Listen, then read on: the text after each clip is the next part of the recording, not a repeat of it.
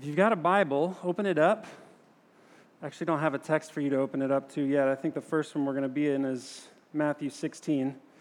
We're going to be all over the place. It would help if you can see the Bible for yourself. We're going to look at a lot of texts. This is our third sermon in a five part series on the church. So, what is the church? What's a local church? That's what we talked about the first week. And why is it important that you, you yourself are committed to a local church? Last week, Pastor Luke talked about the gathering, how the gathering is essential, it's central in the life of the local church. And this week, we're going to talk about the church's authority. At first, this was going to be a sermon on the leadership of the church, but there's more to it than that. And you're going to see that in a bit. So, this is a sermon on the authority of a local church. Before we begin, let's ask the Lord to help us. Father, we need your help.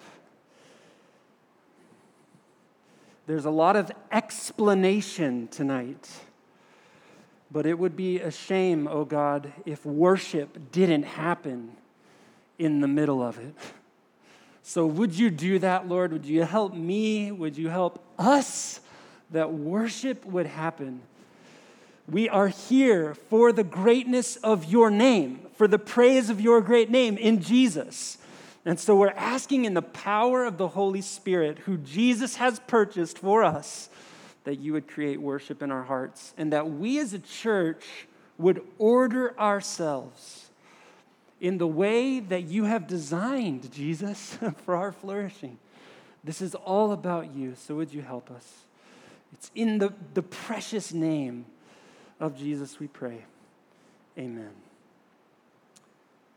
Authority, we got to define it. If we're going to talk about the authority of the local church, what is it? What is authority? Authority is the right to do something. If you have authority to do something, it doesn't just mean that you have the power to do something.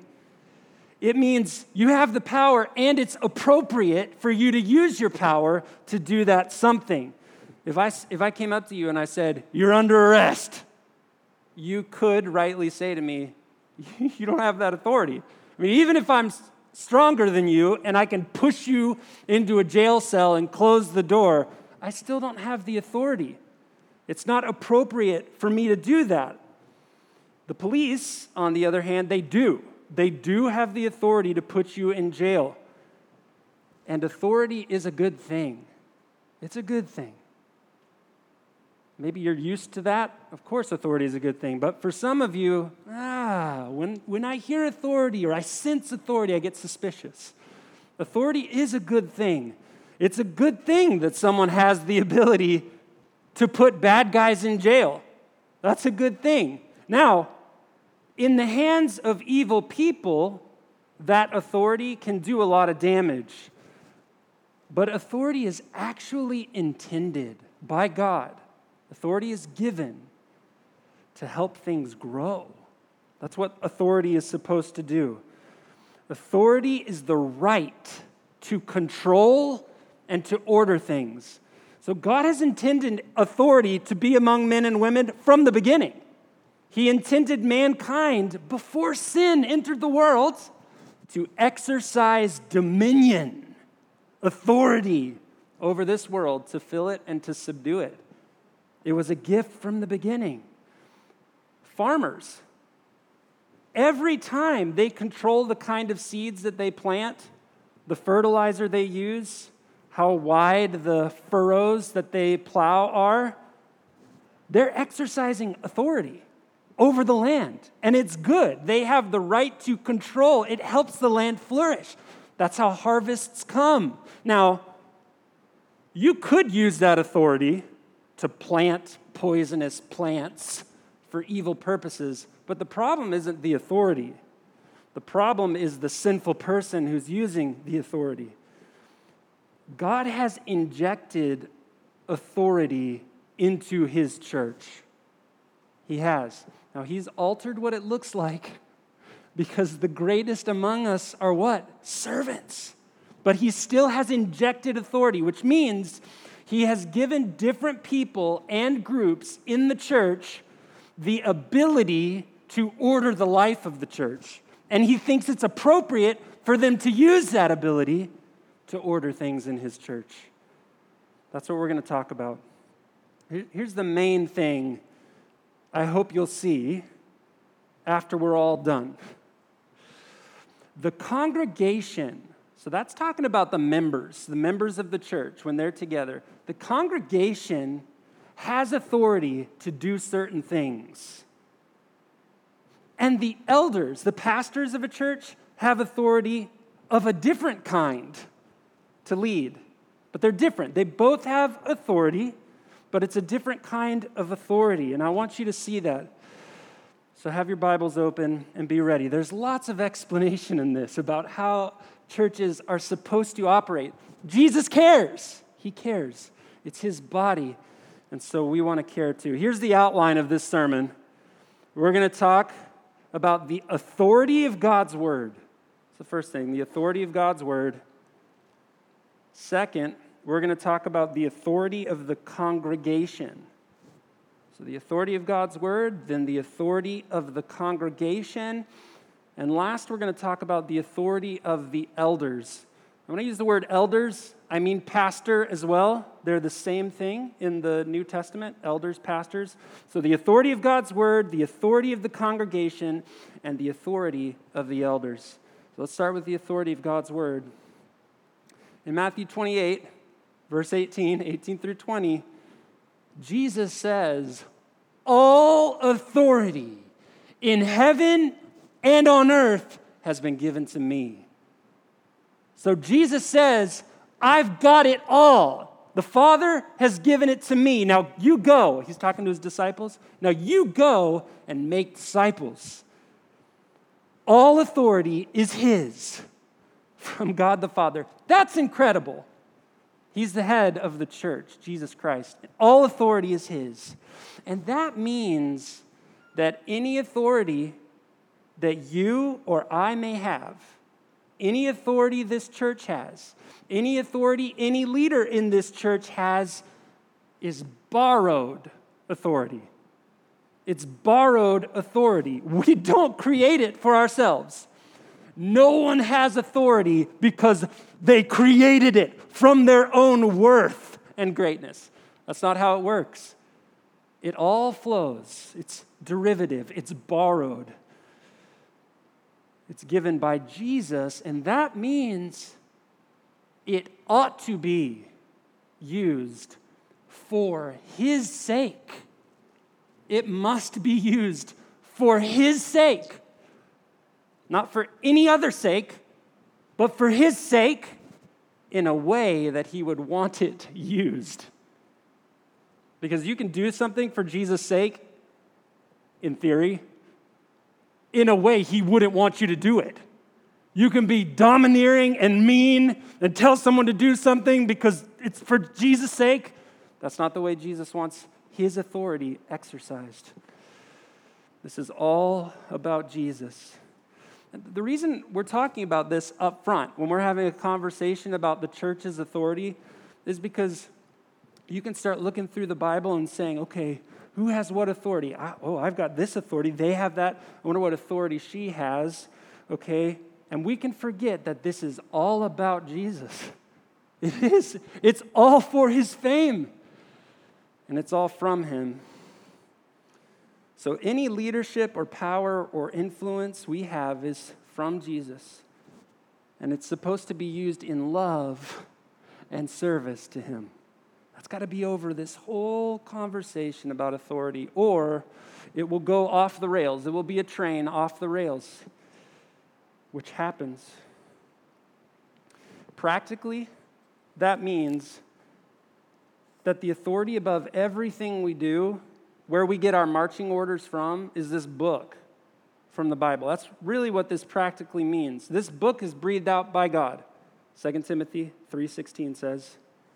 And that's crucial because anytime a church, members of a church, leaders in the church start thinking, I've got authority. I can tell people what to do. If it's not governed, governed by this book, if it is not governed by this book, it is not the right use of authority.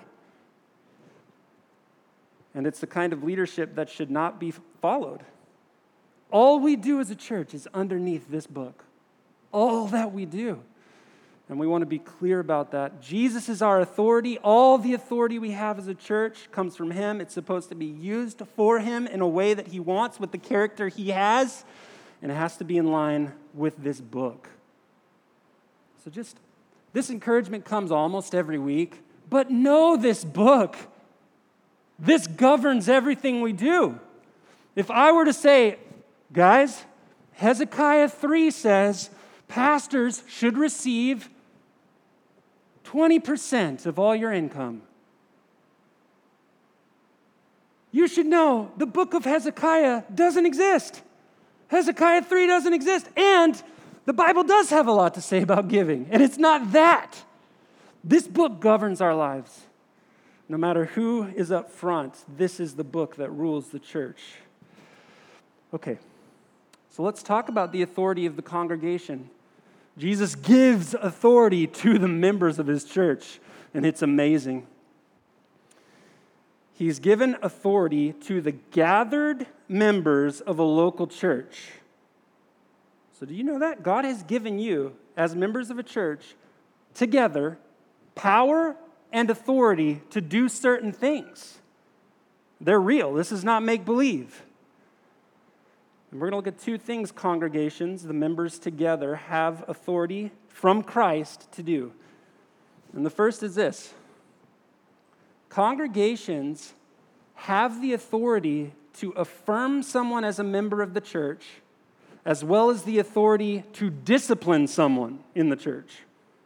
Churches, the members, the congregation have that authority to affirm someone as a member and to discipline someone in the church. Now, Luke, next week, Lord willing, is going to specifically talk about discipline in the church. But I want you to see what I'm trying to make clear is that elders, pastors, don't have the authority to bring people into church membership, and they don't have the authority to remove people either. If you've got a Bible, this is really going to help. Matthew 16, turn there, flip there. Matthew 16, Jesus asks his disciples, who do you guys think that I am? And Simon Peter, he answers, You're the Christ. You're the promised king. You're the Son of the living God. And verse 17, Jesus speaks to him. So Jesus responds to him. This is Matthew 16, 17.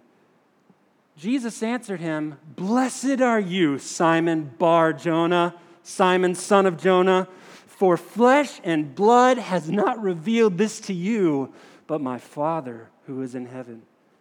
And I tell you, you are Peter, and on this rock I will build my church, and the gates of hell shall not prevail against it. I will give you the keys of the kingdom of heaven. And whatever you bind on earth shall be bound in heaven, and whatever you loose on earth shall be loosed in heaven.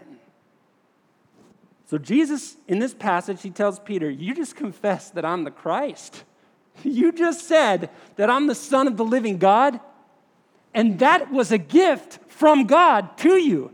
Just, this is a parenthesis, but every single person who trusts Jesus who gets to know who Jesus really is, it's because God revealed it to your heart.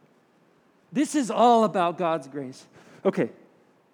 And then Jesus says to Peter, On this rock, that's what the name Peter means rock. On this rock, I will build my church. So he's saying, Peter, I'm going to build my church on you. And confessions like the one you just made. I'm going to give you the keys of the kingdom. Whatever you bind, so close on earth, is that way in heaven.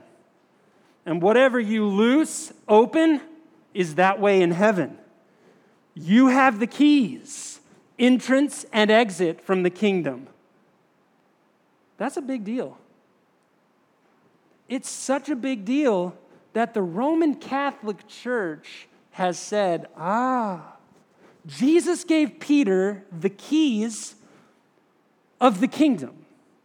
So, whoever takes up the position that Peter held in the church, that person will have the keys to the kingdom.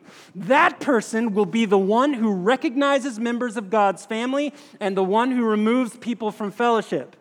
That person is the Pope. That's a big mistake. It's a huge mistake. And I'm going to show you why it's a big mistake. But just know the idea of the Pope comes from a misunderstanding of this text, Matthew 16, where Jesus gives Peter the keys to the kingdom. If Matthew 16 was all we had, we might think maybe Jesus did make Peter the first pope. Popes hold the keys to the kingdom, they let people into membership, they remove them from membership. He opens, he closes. But Matthew 16 is not all we have. Turn to Matthew 18. Two chapters later, starting in verse 15. Jesus is going to talk about what churches should do when there's sin in the church. Matthew 18, starting in verse 15. If your brother sins against you, go and tell him his fault, between you and him alone. If he listens to you, you've gained your brother. But if he does not listen, take one or two others along that every charge may be established by the evidence of two or three witnesses. If he refuses to listen to them, tell it to the church.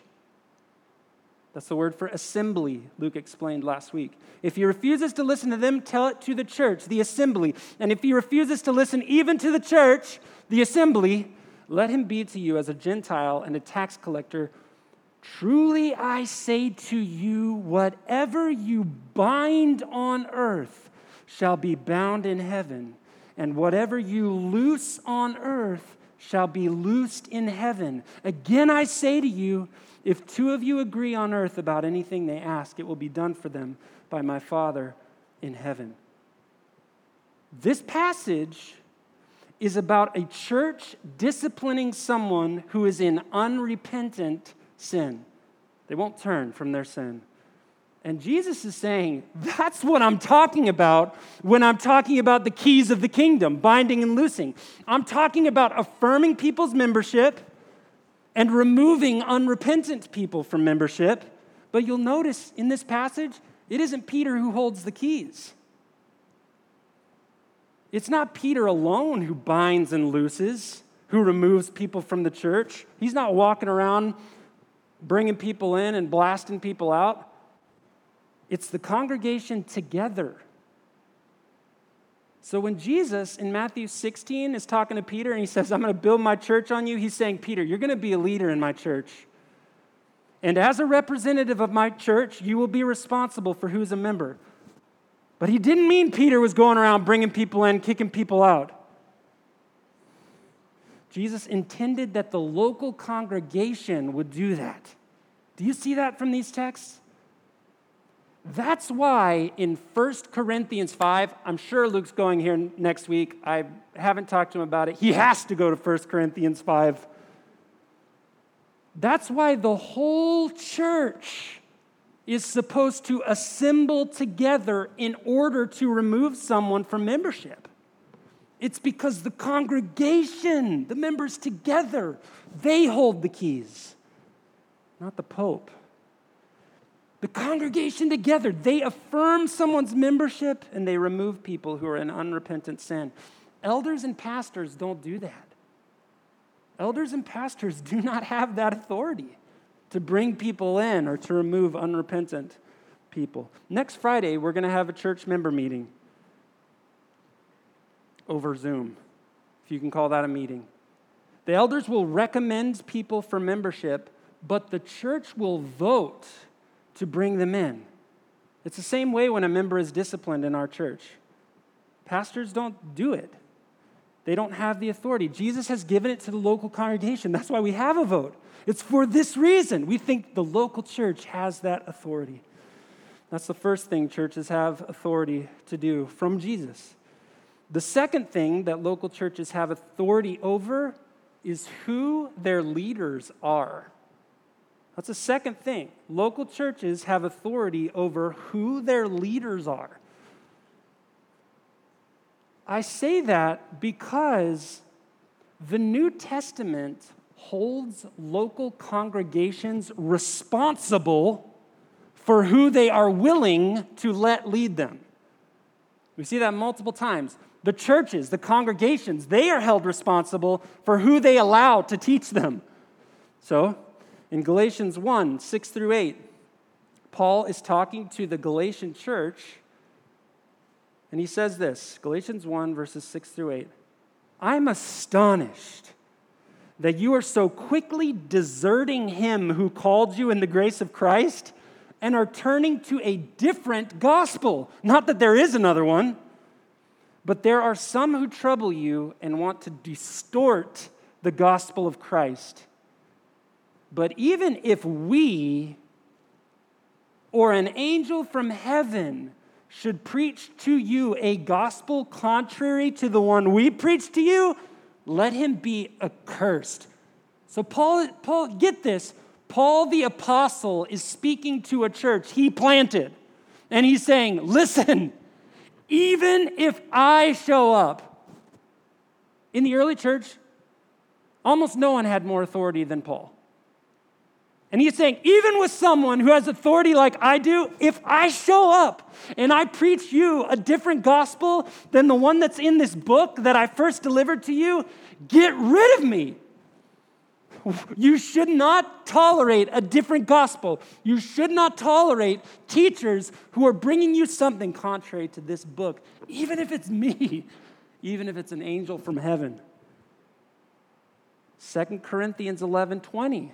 Paul rebukes the church in Corinth because they tolerate leaders who harm them. There were leaders among the church in Corinth, and, and Paul says this about the church and them. He says, You bear with it if someone makes slaves of you, or devours you, or takes advantage of you, or puts on airs, or strikes you in the face. He's saying you should not put up with it. When your leaders are teaching false things, when they're using you for their own advantage, you shouldn't put up with leaders like that. And when they delight in hum- humiliating you, Paul's saying, why do you put up with that? Local churches shouldn't put up with that. They're responsible, they have authority not to do that. And that's the warning in, in 2 Timothy 4, verse 3. The opposite of this comes in the form of a warning. When Paul is giving last instructions to Timothy, 2 Timothy 4 3, he says, The time is coming, Timothy, when people will not endure sound teaching, but having itching ears, what will they do? They will accumulate for themselves teachers to suit their own passions. So, churches are responsible for who they bring in to lead them, but times are coming when churches will gather people who tell them what their sinful desires already want to hear. And Paul's saying it should not be that way. Local churches are responsible. They're responsible for who they allow to lead them, and it must be someone who is under this word and exalts Jesus Christ. The way that this plays out in our church is that elders and pastors have to be voted on. So we're saying that the congregation has the authority. They can be removed by the congregation. Your elders and pastors can be removed by the local congregation because the Bible says congregations have this responsibility. The members of this church are responsible to Jesus. This is kind of in summary of what we've been talking about the members of this church are responsible to Jesus for affirming those who should be members of this church and removing those who are in unrepentant sin, according to this word. we are, as a local church, responsible to do that. And this congregation is responsible to choose leaders who lead according to this word. That's the authority of the congregation. Now, if that's the case, then what authority do elders have? Because you're saying the congregation has authority, okay? So what are leaders doing then? We're going to talk about the authority of the elders now. If you remember two weeks ago, I mentioned Hebrews 13 17. Hebrews 13 17. Obey your leaders and submit to them, for they're keeping watch over your souls as those who will have to give an account. Let them do this with joy and not with groaning, for that would be of no advantage to you. So, how does this work? Okay, the, the local church chooses its members, it has the authority to do, I mean, chooses its leaders, it has the authority to do that, but then they're supposed to submit to the authority of those elders. How does that play out? How does that work? Here's, here's my best kind of summation the congregation, the members, they have the authority to constitute, to establish the church. That means they have the authority to affirm who's a member, who's not. They have the authority to affirm leaders. Pastors don't have that authority. They can't make someone a member of a local church. They can't make elders. They can't make themselves elders or pastors. The elders' authority then is not to constitute the church, to establish the church, but their authority is to direct the life of the church as it exists, to make sure that its doctrine and its members thrive. That's their authority. If you walk over to Kennett Hospital here and you visit the maternity ward, the doctor's job is not to make the baby. The doctor's job is to deliver the baby. The doctors don't have authority to make the baby. But they do have authority to direct people when it's time to deliver the baby. You do this, do this. That's their authority.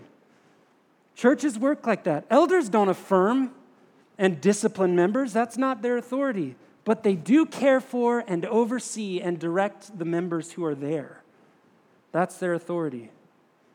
Now, here are four areas, sorry, four areas of responsibility that elders, pastors are supposed to focus on in the use of their authority. And you should know this because someday you'll either go to a different church or you'll have to choose other leaders. And you should know what should they be doing? And because we're accountable to the congregation, you should know what, what should the elders of this church be doing. Here are four main areas of responsibility that elders are supposed to focus on in the use of their authority. The first is to teach God's word, to teach you God's word. In 1 Timothy 3 and Titus 1, it's required that elders are able to teach. And the reason is, it's because it's their job. It's part of their job. Titus 1 9 says, an elder's job is to give instruction in sound doctrine and also to rebuke those who contradict it. That's what elders, pastors do. That's why Paul commands Timothy when he's caring for the church in Ephesus, he says, Preach the word, preach it. Be ready in season, out of season, reprove, rebuke, and exhort with complete patience and teaching. That's how Timothy's supposed to lead the church.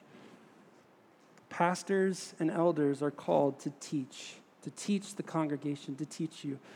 Pastors, elders are also called to equip the church for ministry, to equip you for ministry, doing ministry. In Ephesians 4, we find out God gives leaders to the church. And here's one of the reasons God gives leaders. It's in Ephesians 4:12. It's so that they would equip the saints for the work of ministry for building up the body of Christ. So check that out. Church leaders are not the ones who are supposed to do ministry, not all of it. They're to equip the members to do ministry, to care for one another, to build up the body of Christ. Church, did you know that that's one of your responsibilities is to care for the other members of this church? Do you think that way? Jesus does. He has given you to other people and them to you, members of this church, to care for. That's what he wants. That's how he builds up his body. And elder, elders are supposed to equip members to do that, to care for one another.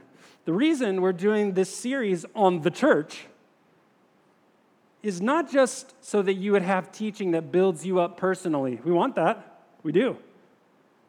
But it's also that you could help others value the church and know why we should value the church.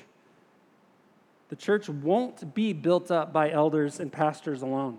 It won't. It's not the way God made it. You may have the best pastor in the universe. We're not. We're not the best elders. But even if you did, they would not build the body like it should be built. God has put together the parts to build one another up, and pastors are called to equip the members to do that. They're also called to oversee the, the health of your souls. So this is Peter talking in 1 Peter 5, verses 1 through 4.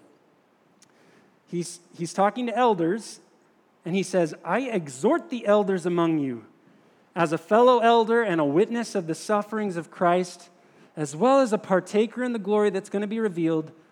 Do this, elders shepherd the flock of God that is among you, exercising oversight, not under compulsion, but willingly, as God would have you, not for shameful gain, not for money, but eagerly, not domineering over those in your charge, but being examples to the flock.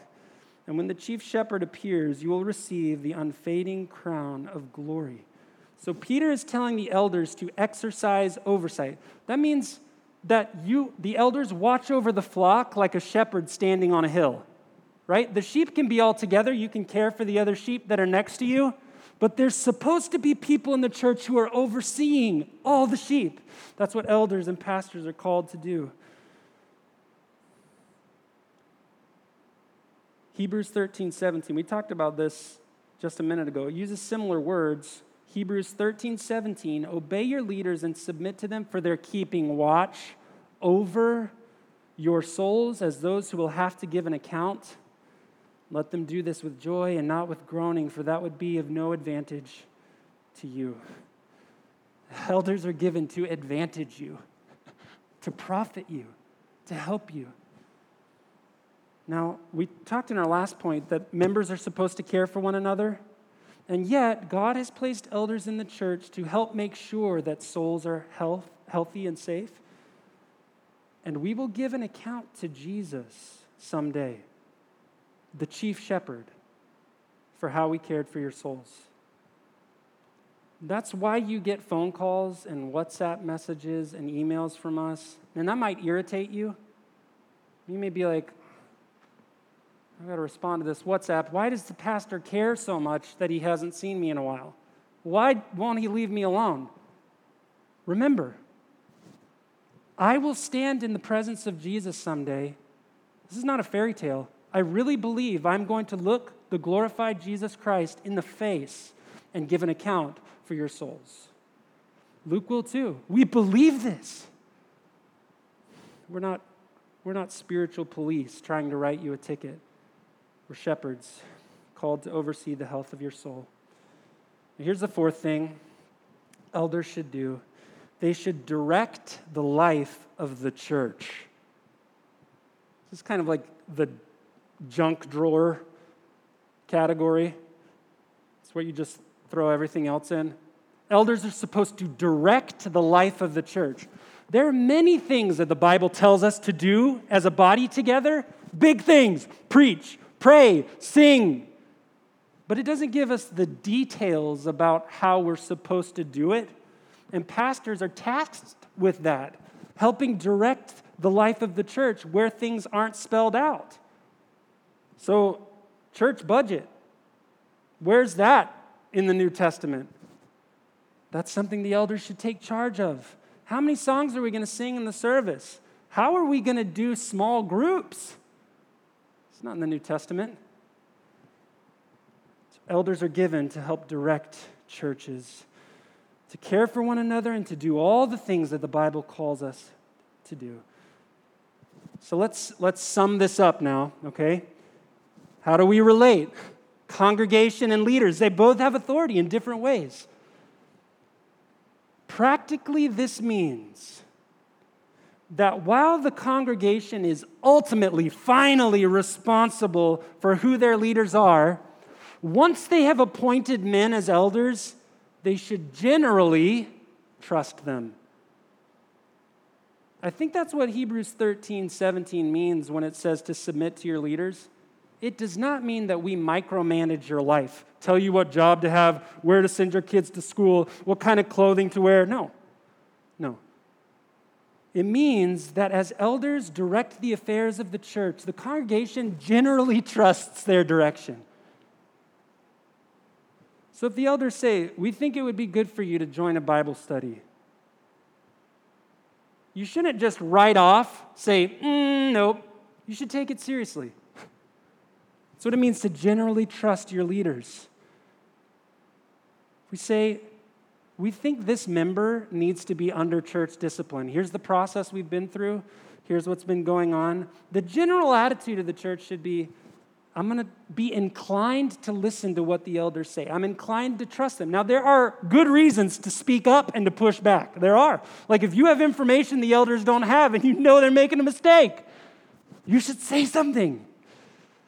But the general inclination is to trust. I think that's what it means for a congregation who has authority to call leaders, for them to then submit to those elders' authority, is to generally trust their direction.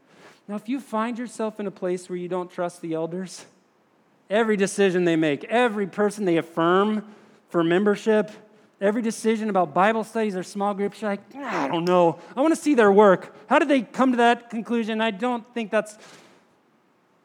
Maybe, maybe, maybe you should have a conversation with the elders but maybe you should find a different church. Now, I'm not talking about anyone in our church, by the way. I hope I can make that clear. I think that you trust your pastors.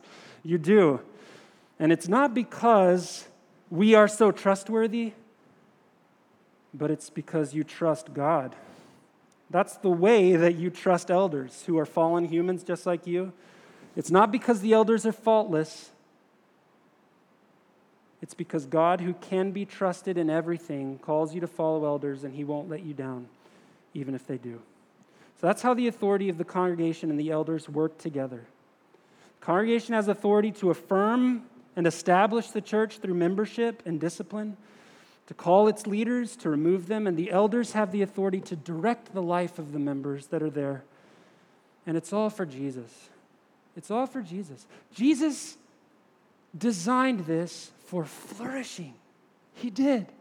And we want to follow him and care for one another and listen to what he has to say. It's his church, and he's worthy that we use it all in service to his great name. Let's pray. Father, would you help us now to worship as a church, to sing, to believe what we sing? Would you help us to care for one another as a church? Would you help the elders to shepherd faithfully? Would you help the church to affirm and discipline faithfully? And would you be exalted, Jesus? This is yours. It is no man's, but yours. So help us, we pray. In your name, amen.